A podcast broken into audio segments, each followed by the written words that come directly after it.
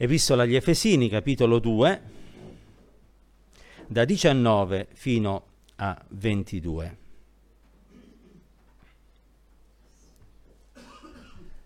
Gloria al Signore.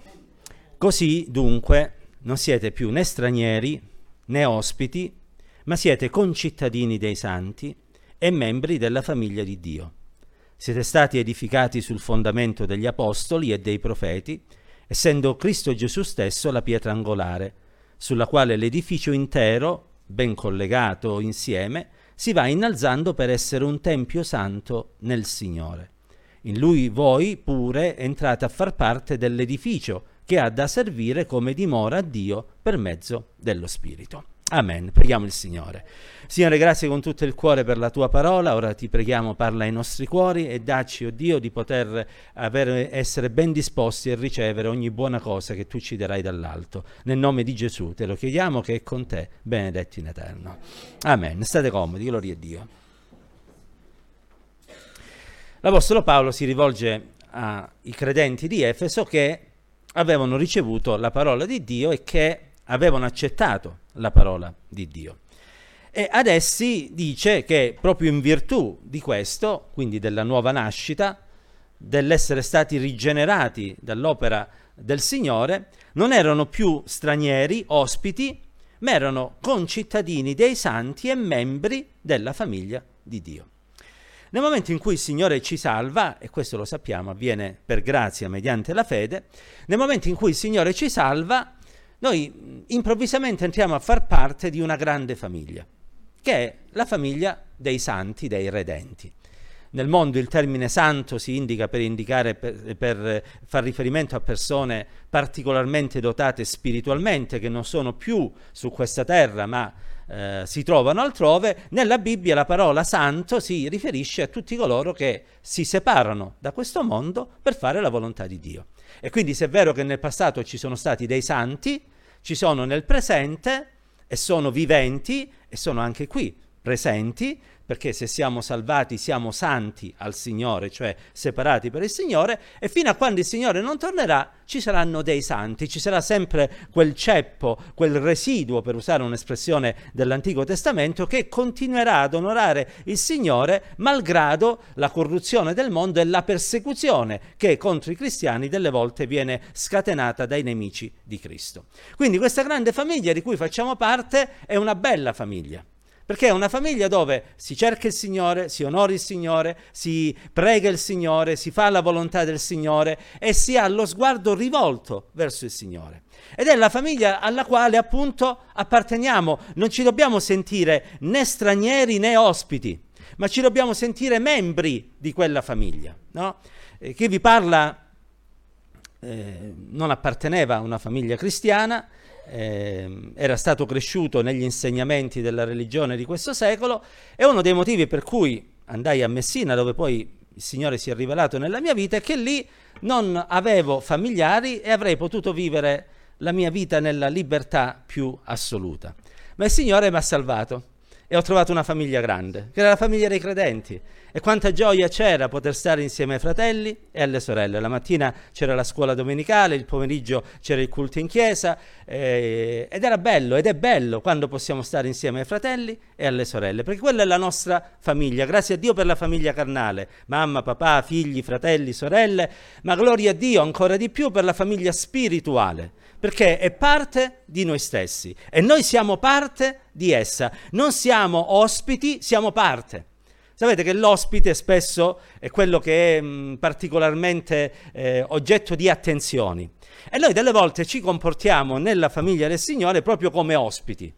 Vorremmo sempre avere attenzioni, cure particolari, e vorremmo essere sempre di quelli che vengono coccolati, eccetera. Se siamo salvati, siamo membri, non ospiti. Quindi dobbiamo essere noi che coccoliamo quelli che sono ospiti. Non essere sempre di quelli che vogliono ricevere e vogliono avere e vogliono ottenere. Noi dobbiamo essere di quelli che danno perché c'è più gioia nel dare che nel ricevere. E quindi, essendo parte di questa famiglia, siamo preoccupati al benessere di questa famiglia. E questa famiglia non è rappresentata solo dalla comunità locale. La comunità locale è una parte di questa famiglia. La nostra famiglia è la Chiesa universale, cioè tutti i credenti che sono sparsi sulla faccia della terra sono la nostra famiglia. Così quando andiamo a, a Napoli c'è la nostra famiglia, quando andiamo a Milano c'è la nostra famiglia. Quando andiamo all'estremo opposto, in Australia, a Sydney o a Melbourne, c'è la nostra famiglia. Parlano una lingua diversa che non comprendiamo, ma c'è la nostra famiglia. Però anche se parlano una lingua diversa, quando ci mettiamo a pregare, a cercare il Signore, ognuno nella nostra lingua, sentiamo la stessa presenza, sentiamo la stessa unione, perché facciamo parte dello stesso popolo.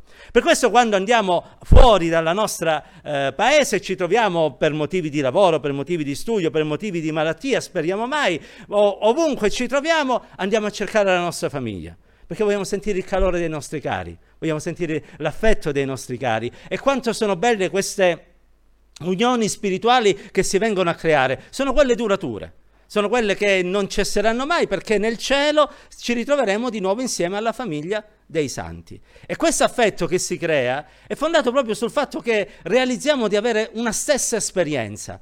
Eh, ricordo qualche anno fa, non mi ricordo quanti anni fa, venne un signore che si sedette lì più o meno dove è Isabella, alla fine del culto mi avvicinai, questo era un fratello inglese che parlava inglese, io col mio inglese maccheronico ci ho eh, parlato un pochino e poi alla fine è stato bello perché mi ha, mi ha detto mi sembrava di essere a casa mia perché cantavamo gli stessi cantici, perché pregavamo lo stesso Dio, ci siamo abbracciati. Chi l'ha mai più visto? Chi l'ha mai più conosciuto? Però sentivo l'appartenenza mia a lui e lui a me, perché siamo parte di uno stesso popolo. E proprio perché siamo parte di uno stesso popolo, ci dobbiamo sentire onorati e privilegiati. E ognuno di noi deve guardare al fratello e alla sorella, vi ripeto, anche di Sydney o di Melbourne, come una parte di se stesso, perché siamo la famiglia del Signore. Eh, ricordo un'esperienza fatta quando ero a Caranzaro Lido, c'erano dei clienti, c'erano perché questo fratello ora non è più col Signore, eh, che era appunto un credente, e venne e mi disse, eh, parlavamo così, allora c'era un problema particolare che stavo affrontando e lui mi disse non ti preoccupare fratello, adesso pregheremo il Signore per te, eh, lo dirò in comunità e pregheremo il Signore per te. E questo peso che lui sentiva, perché me lo disse sinceramente, credo che tutti avvertiamo quando ci dicono le parole per facciata o le parole di cuore. No, siamo tutti quanti abbastanza sensibili. Lo vidi che lo faceva proprio con tutto il cuore. Quando oh, a distanza di un paio di settimane eh, lo rincontrai e lui mi disse allora fratello tutto a posto il Signore ha operato? Ho detto io sì, grazie a Dio il Signore ha operato. E ha glorificato il Signore mentre eravamo lì. Le persone ci, guardava, ci guardavano come se fossimo strani, ma abbiamo ringraziato Dio. Perché Dio opera e noi quando sentiamo un bisogno nella famiglia del Signore non ci tiriamo indietro, non diciamo non mi interessa, mi interessa perché è la mia famiglia. È un problema della mia comunità, è un mio problema, è un problema della comunità di Vattela Pesca, è un mio problema perché è un problema della mia famiglia, del popolo a cui io appartengo. Per questo Paolo diceva non siete stranieri, non siete ospiti, ma siete membri della famiglia di Dio. Perché? Perché siete stati edificati sul fondamento di Cristo. Cioè, quello che ci unisce è Cristo Gesù. Tant'è che Paolo dice, eh, proseguendo in questo oh, passo, lui è la pietra angolare sul quale l'edificio intero ben collegato si va innalzando per essere un tempio santo al Signore. Quindi il nostro punto di partenza è che abbiamo fatto la stessa esperienza. Cioè c'è stato un giorno in cui eh, siamo andati al Signore, abbiamo chiesto perdono per i nostri peccati, il Signore è, ci ha lavati, ci ha purificati e ci ha resi per grazia sui figli. Questa è la cosa che ci accomuna. Poi veniamo da famiglie diverse, da esperienze diverse, abbiamo interessi diversi, hobby diversi, lavoro diverso, ci vestiamo in modo diverso, ma c'è una cosa che ci accomuna, Cristo Gesù. E proprio perché siamo fondati su quello, noi ci colleghiamo l'uno all'altro e siamo saldi l'uno con l'altro. Siamo, o meglio dobbiamo essere, Dio ci aiuti ad essere, come le pigne. Ce l'avete presente le pigne, no? Quando vado al campeggio ogni estate ne troviamo sempre tante per terra. E sono belle vedere come sono tutte le, mi ricordo più come si chiamano, eh, le parti di queste pigne.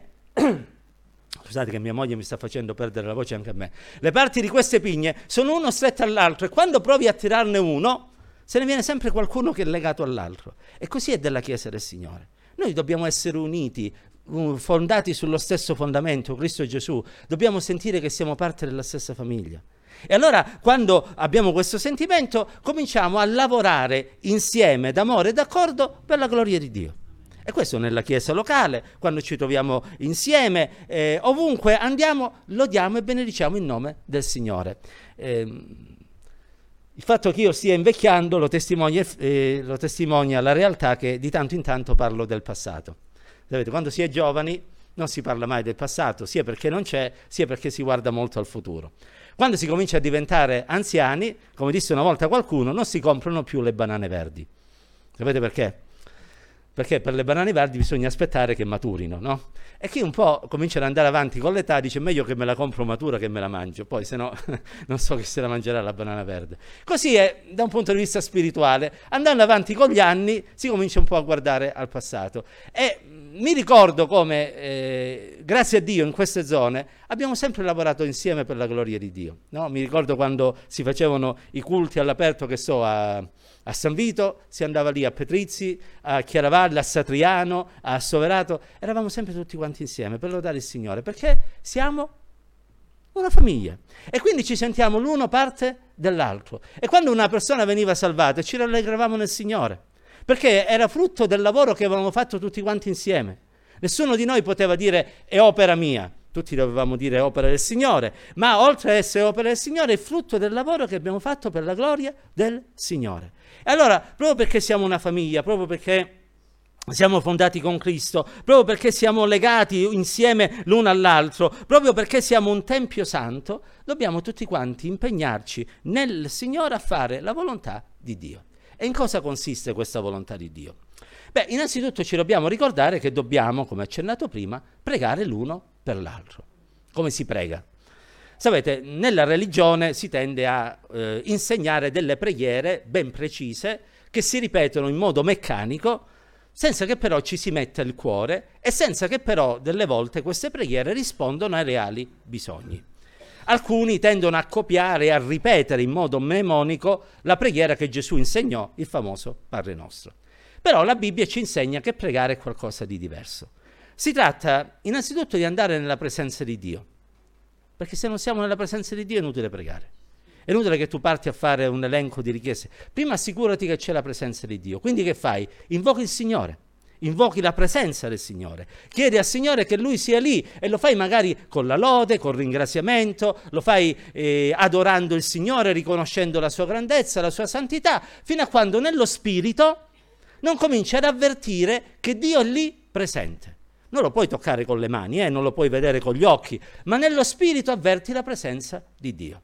Una volta che tu avverti la presenza di Dio, presentigli i tuoi problemi. Gli apostoli non hanno mai recitato il Padre nostro. Nell'epistola non c'è mai scritto di fare una preghiera ben specifica. Ci viene soltanto dato un esempio, l'esempio di preghiere fatte che sono diverse l'uno dall'altro e che ricordatevi sempre sono molto essenziali. Provate a pensare a Pietro che sta annegando, quando disse Signore voglio camminare con te sull'acqua e cominciò ad andare verso Gesù perché Gesù gli disse vieni. Pietro lì per lì partì tutto spavaldo, poi guardò e disse oddio, qui non si tocca. No? E cominciò ad affondare. E mentre affondava non cominciò a dire, caro Padre Celeste, così come è scritto nella tua parola a Salmo 108, così come tu hai promesso per bocca, perché intanto era già negato. Gridò semplicemente, Signore salvami. E il Signore lo salvò, stesse la sua mano in suo favore.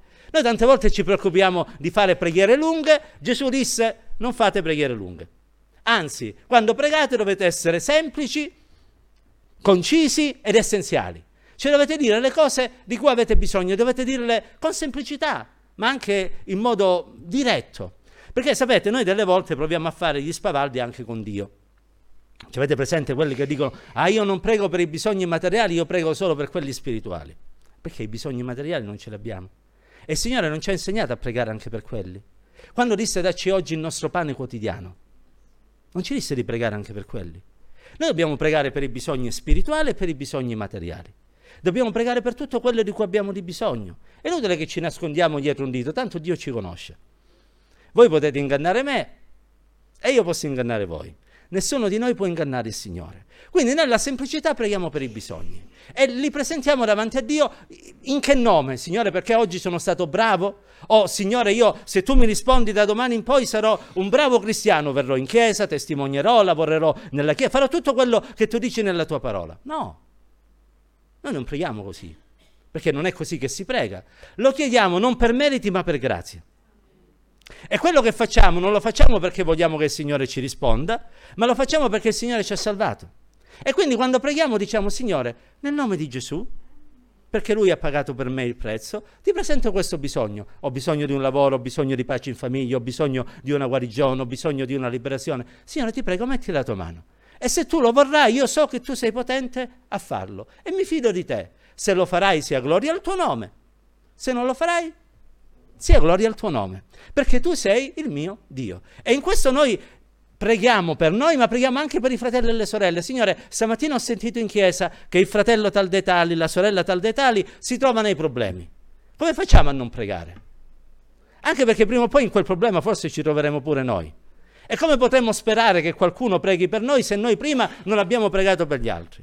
Non è che usciamo fuori da questo luogo e ci siamo dimenticati di quella richiesta particolare di preghiera che è stata fatta. No, ma anzi la facciamo nostra. E quando sarà il momento del nostro pregare diremo i miei problemi, i problemi della mia famiglia, dei miei figli, eccetera, eccetera. Ah, Signore, il fratello, la sorella che state citati in chiesa, prendi cura di lei, aiutali, sostienili, stanno attraversando un momento difficile. E allora poi vediamo che il Signore ci fa vedere le risposte e noi ci rallegriamo nel Signore. Ricorderò ricordo, appunto sono vecchio, appena convertito si pregava in chiesa lì a Messina, nella comunità dove il Signore mi ha salvato, per una certa sorella, è un bisticcio di parole questa, che di cognome si chiamava Certo, no? Certo di cognome. Era una sorella che aveva un problema serio e pregavamo il Signore in chiesa e mm, come si fa in genere, pregavo anch'io per questa sorella, mai vista in vita mia, mai conosciuta. Però il Signore mi ha fatto grazia che prima mi, che mi trasferissi di comunità perché mi sono trasferito di casa, Messina è una città un po' grande, quindi mi veniva più comodo un'altra comunità, di vederla arrivare in chiesa e testimoniare e ringraziare il Signore per quelli che avevano pregato per lei. E io ho detto, Signore, grazie, sta ringraziando pure a me, perché anch'io ho pregato per lei. E mi sono rallegrato perché ho visto la risposta in quella sorella e ho capito che pregare non è un esercizio inutile non è una cosa che facciamo così, tanto per toglierci il dubbio, chissà se, devo, eh, se, avessi pregato che sarebbe successo. Ma ho scoperto che pregare è efficace, è potente, soprattutto quando è tutta la Chiesa che prega. Siamo una famiglia? Dobbiamo pregare l'uno con l'altro. Siamo una famiglia? Dobbiamo incoraggiarci l'uno con l'altro. E come ci incoraggiamo? Ora, noi spesso cerchiamo delle frasi motivazionali, no? ormai va di moda, se voi andate su internet ci sono frasi motivazionali, video motivazionali, frasi ad effetto che servono a incoraggiarti, no? a ringalluzzirti. Ma noi invece ci incoraggiamo tramite la parola del Signore, o no? Perché è la parola di Dio che ci dà forza. Come diceva la sorella, questo cantico l'ho cantato, quello delle aquile, perché? Perché il Signore mi ha rialzato. Ieri sera stavo male, stamattina mi sentivo bene. Ma quel cantico è tratto da un passo del profeta Isaia. O no? I giovani scelti vengono meno, i giovani valorosi cadono e vacillano, ma quelli che sperano nel Signore si alzano in volo come aquile. Noi non abbiamo bisogno di andare a cercare frasi motivazionali di qualche guru psicolo- eh, psicologo che è in circolazione. Noi abbiamo la parola del Signore. E quando un fratello o una sorella è in difficoltà, gli, de- gli, leggiamo un passo della parola di Dio, gli raccontiamo un evento della parola di Dio, magari di come Gesù ha guarito qualcuno, di come il Signore ha risposto a qualche bisogno. Quello è un incoraggiamento, perché è un incoraggiamento che viene dalla parola di Dio. In Ebrei, al capitolo 10, al verso 24, dice facciamo, facciamo attenzione l'uno all'altro per incoraggiarci all'amore alle buone opere, non abbandonando le comuni raunanze, ma esortandoci a vicenda tanto più che vediamo il giorno del Signore avvicinarsi. Siamo una famiglia e quindi quando incontriamo per strada un fratello ci rallegriamo, mm, se ci chiede preghiere preghiamo per lui, se lo vediamo un po' triste, ogni tanto capita, no? Che siamo tristi noi o che è triste il fratello che incontriamo. Non siamo lì a dirgli, eh ma tu devi sorridere perché Gesù ti ama, ma cerchiamo di entrare in empatia e cerchiamo di aiutarlo affinché si possa rialzare tramite la parola del Signore. O no? Questa è la nostra forza come popolo di Dio. E questo essere uniti nel Signore, pregando e edificandoci tramite la parola di Dio, è la forza della Chiesa, che poi si innalza e diventa un tempio dove il Signore si manifesta. Perché quando noi ci riuniamo insieme, siamo un po' il tempio del Signore. Voi mi direte, ma ognuno di noi è il tempio di Dio, certo, però poi il Signore ci ha insegnato che ci andiamo a collegare l'uno con l'altro, verso 19, e poi andiamo verso 21 a formare l'edificio intero che si innalza per essere un tempio santo nel Signore. Quindi ognuno di noi è il tempio dello Spirito di Dio, ma tutti insieme siamo il tempio del Signore, la Chiesa del Signore. Cosa avveniva nel tempio del Signore? Si manifestava la presenza di Dio. E noi quando ci riuniamo insieme questo desideriamo. Non veniamo qua per incontrarci l'uno con l'altro semplicemente non veniamo qua perché è un periodo in cui ci siamo simpatici e stiamo bene l'uno con l'altro eh, e quindi stiamo bene insieme. Non ci assentiamo quando invece abbiamo dei problemi e quindi quella mi sta antipatico, scusami, un modo di dire, quella mi sta antipatico, quello mi sta antipatico, non ci vado, non mi interessa, eh, problemi loro. Noi veniamo qui perché vogliamo sentire la presenza di Dio e crediamo che dove due o tre sono riuniti nel nome del Signore, lì c'è la presenza del Signore. Veniamo qua perché ci piace Gesù. O no? Perché ci piace la sua presenza, perché amiamo Lui e perché serviamo Lui. E quando siamo insieme agli altri fratelli è ancora più bello, perché onoriamo il nome del Signore. Ora, questa famiglia della quale entriamo a far parte, ci può piacere o meno, ne entriamo a far parte. Tant'è vero che l'Apostolo Paolo dice che noi siamo il corpo di Cristo. È un accenno al fatto che noi siamo corpo di Cristo anche in questi versi. E dice che nel corpo non è che se un membro dice io non faccio parte del corpo, per questo non fa parte del corpo. Gli può piacere o meno, è parte di quel corpo. Questa mia mano, che ha il pollicione grande, al contrario di questa mia mano che ha il pollicione normale, è sempre parte del mio corpo. Forse questo pollicione che è più grande dice non mi piace, o le altre dita dicono quanto sei brutto, però sempre parte del mio corpo fa. E nel corpo, se voi ci fate attenzione, le membra non è che sono tutte attaccate l'una all'altro, sono attaccate all'ossatura. E questo ci ricorda che nella Chiesa del Signore siamo parte l'uno dell'altro, anche se non siamo sempre l'uno accanto all'altro. Cioè le mani non è che sono attaccate ai piedi. Ci sono i momenti in cui bisogna che si attacchino l'uno con l'altro, no? Quando abbiamo un bisogno. Così le mani non sono attaccate al resto del corpo, ma poi con le mani tocchiamo il resto del nostro corpo. Così è nella Chiesa. Ognuno di noi vive la sua vita. Chi di voi lavora in un posto, io lavoro in un altro. Voi avete i vostri impegni, io ho i miei impegni. Poi però c'è i momenti in cui che facciamo? Stiamo tutti quanti insieme e lodiamo il Signore, benediciamo il Signore. Ed è quello che è il momento più bello perché si crea la presenza di Dio in mezzo a noi. È un po' come quelle famiglie di una volta, quando tutti quanti uscivano la mattina per andare a lavorare nei campi. E la mamma o la moglie rimaneva a casa a fare la brava massaia. Quando è che si ritrovavano insieme? La maggior parte dei casi la sera perché la cara mamma massaia preparava il fagottino con qualcosa da portarsi, il bravo papà contadino o muratore, quello che volete, se ne andava con quel fagotto, la sera tornavano tutti a casa, figli, manite, e stavano insieme intorno al tavolo e mangiavano insieme. Si vedevano una volta al giorno, forse per questo andavano d'accordo. Si vedevano una volta al giorno e stavano insieme e si rallegravano. Noi come Chiesa del Signore che facciamo? Di tanto in tanto ci ritroviamo quando celebriamo il culto a Dio, la domenica mattina, il martedì sera per la preghiera qui a Chiaravalle, il giovedì a San Vito per lo studio, il venerdì qui a Chiaravalle per lo studio. Ci ritroviamo insieme e facciamo la famiglia di Dio. E mangiamo cosa? Non è che portate le lasagne martedì, no. Mangiamo la parola di Dio, che è il pane che scende dal cielo, e godiamo della presenza del Signore, e ci edifichiamo e cresciamo e andiamo avanti. E grazie a Dio, finora il Signore ci ha portati avanti o no?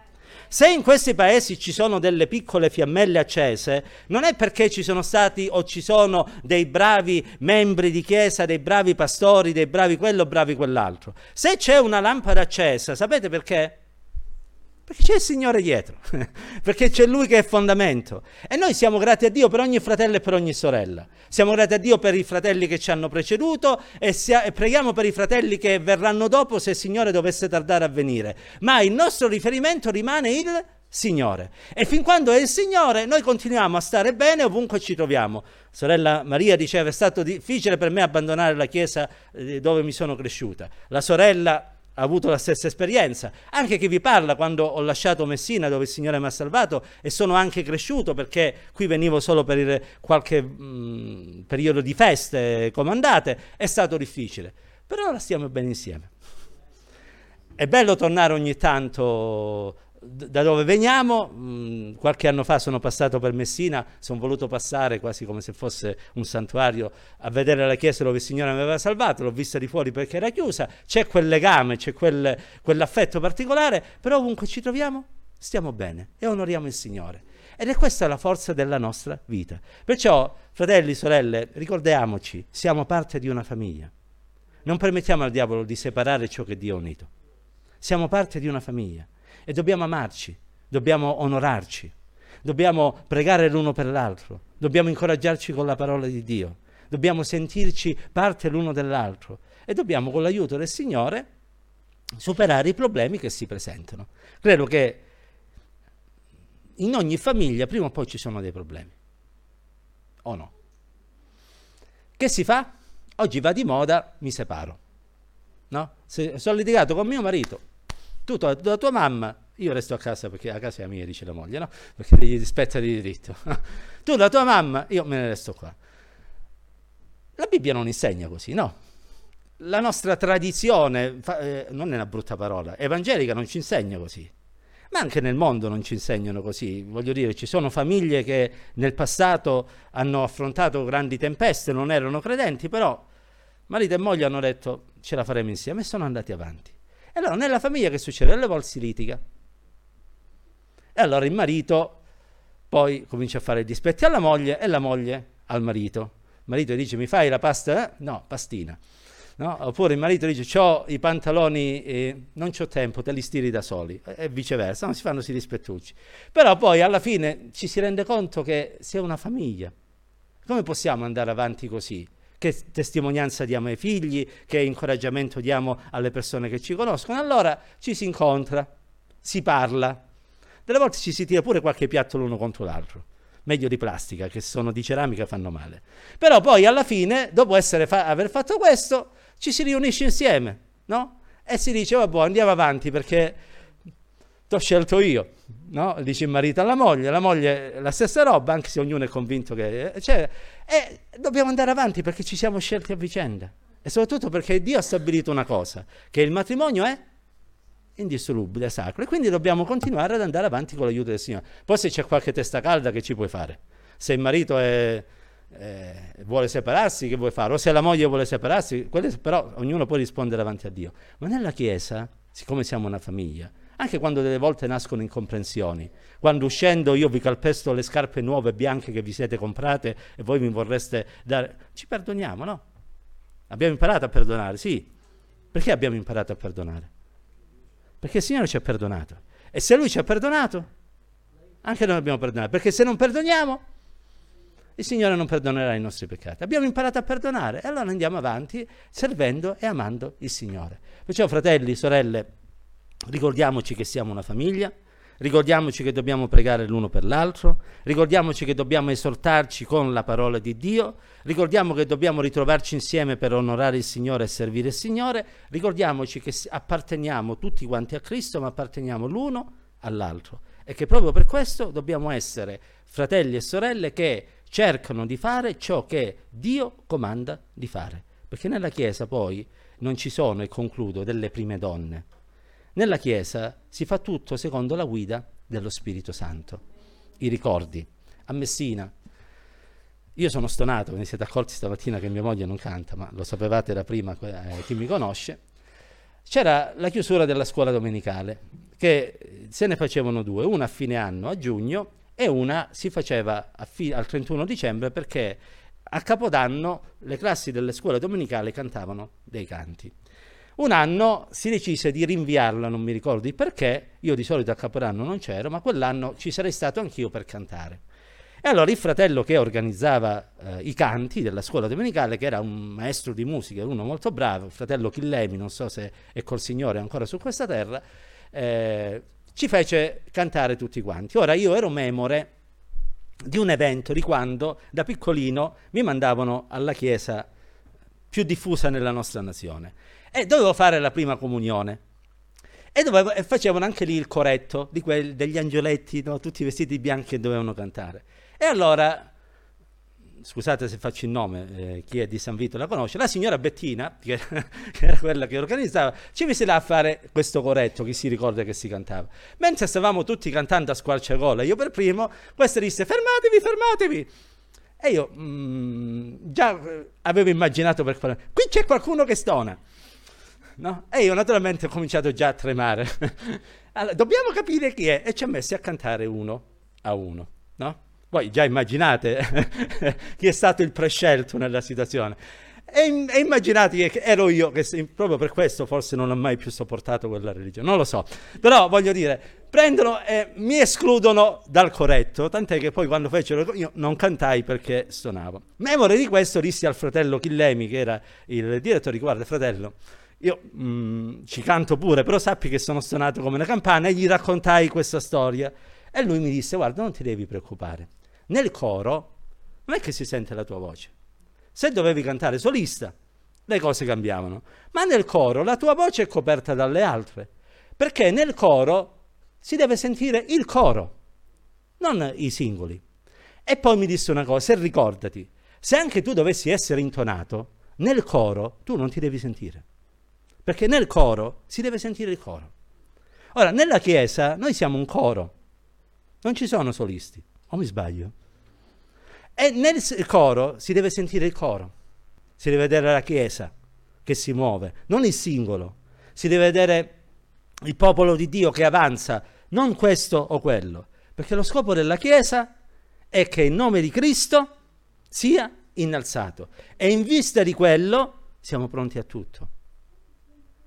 Paolo è passato notte negli abissi, eccetera, eccetera. Noi forse notti negli abissi non ne dovremmo passare, ma se qualche volta è necessario passare una notte in bianco per cercare il Signore, perché c'è un problema, non solo personale, ma della nostra famiglia, la Chiesa. Che il Signore ci aiuti a saper passare anche del tempo in preghiera, perché la Chiesa di Dio, la Chiesa, possa andare avanti di vittoria in vittoria e possa essere unita nel servire, nell'onorare e nell'amare il Signore, perché siamo una famiglia. Chiudiamo gli occhi e preghiamo il Signore. Gloria al nome di Dio.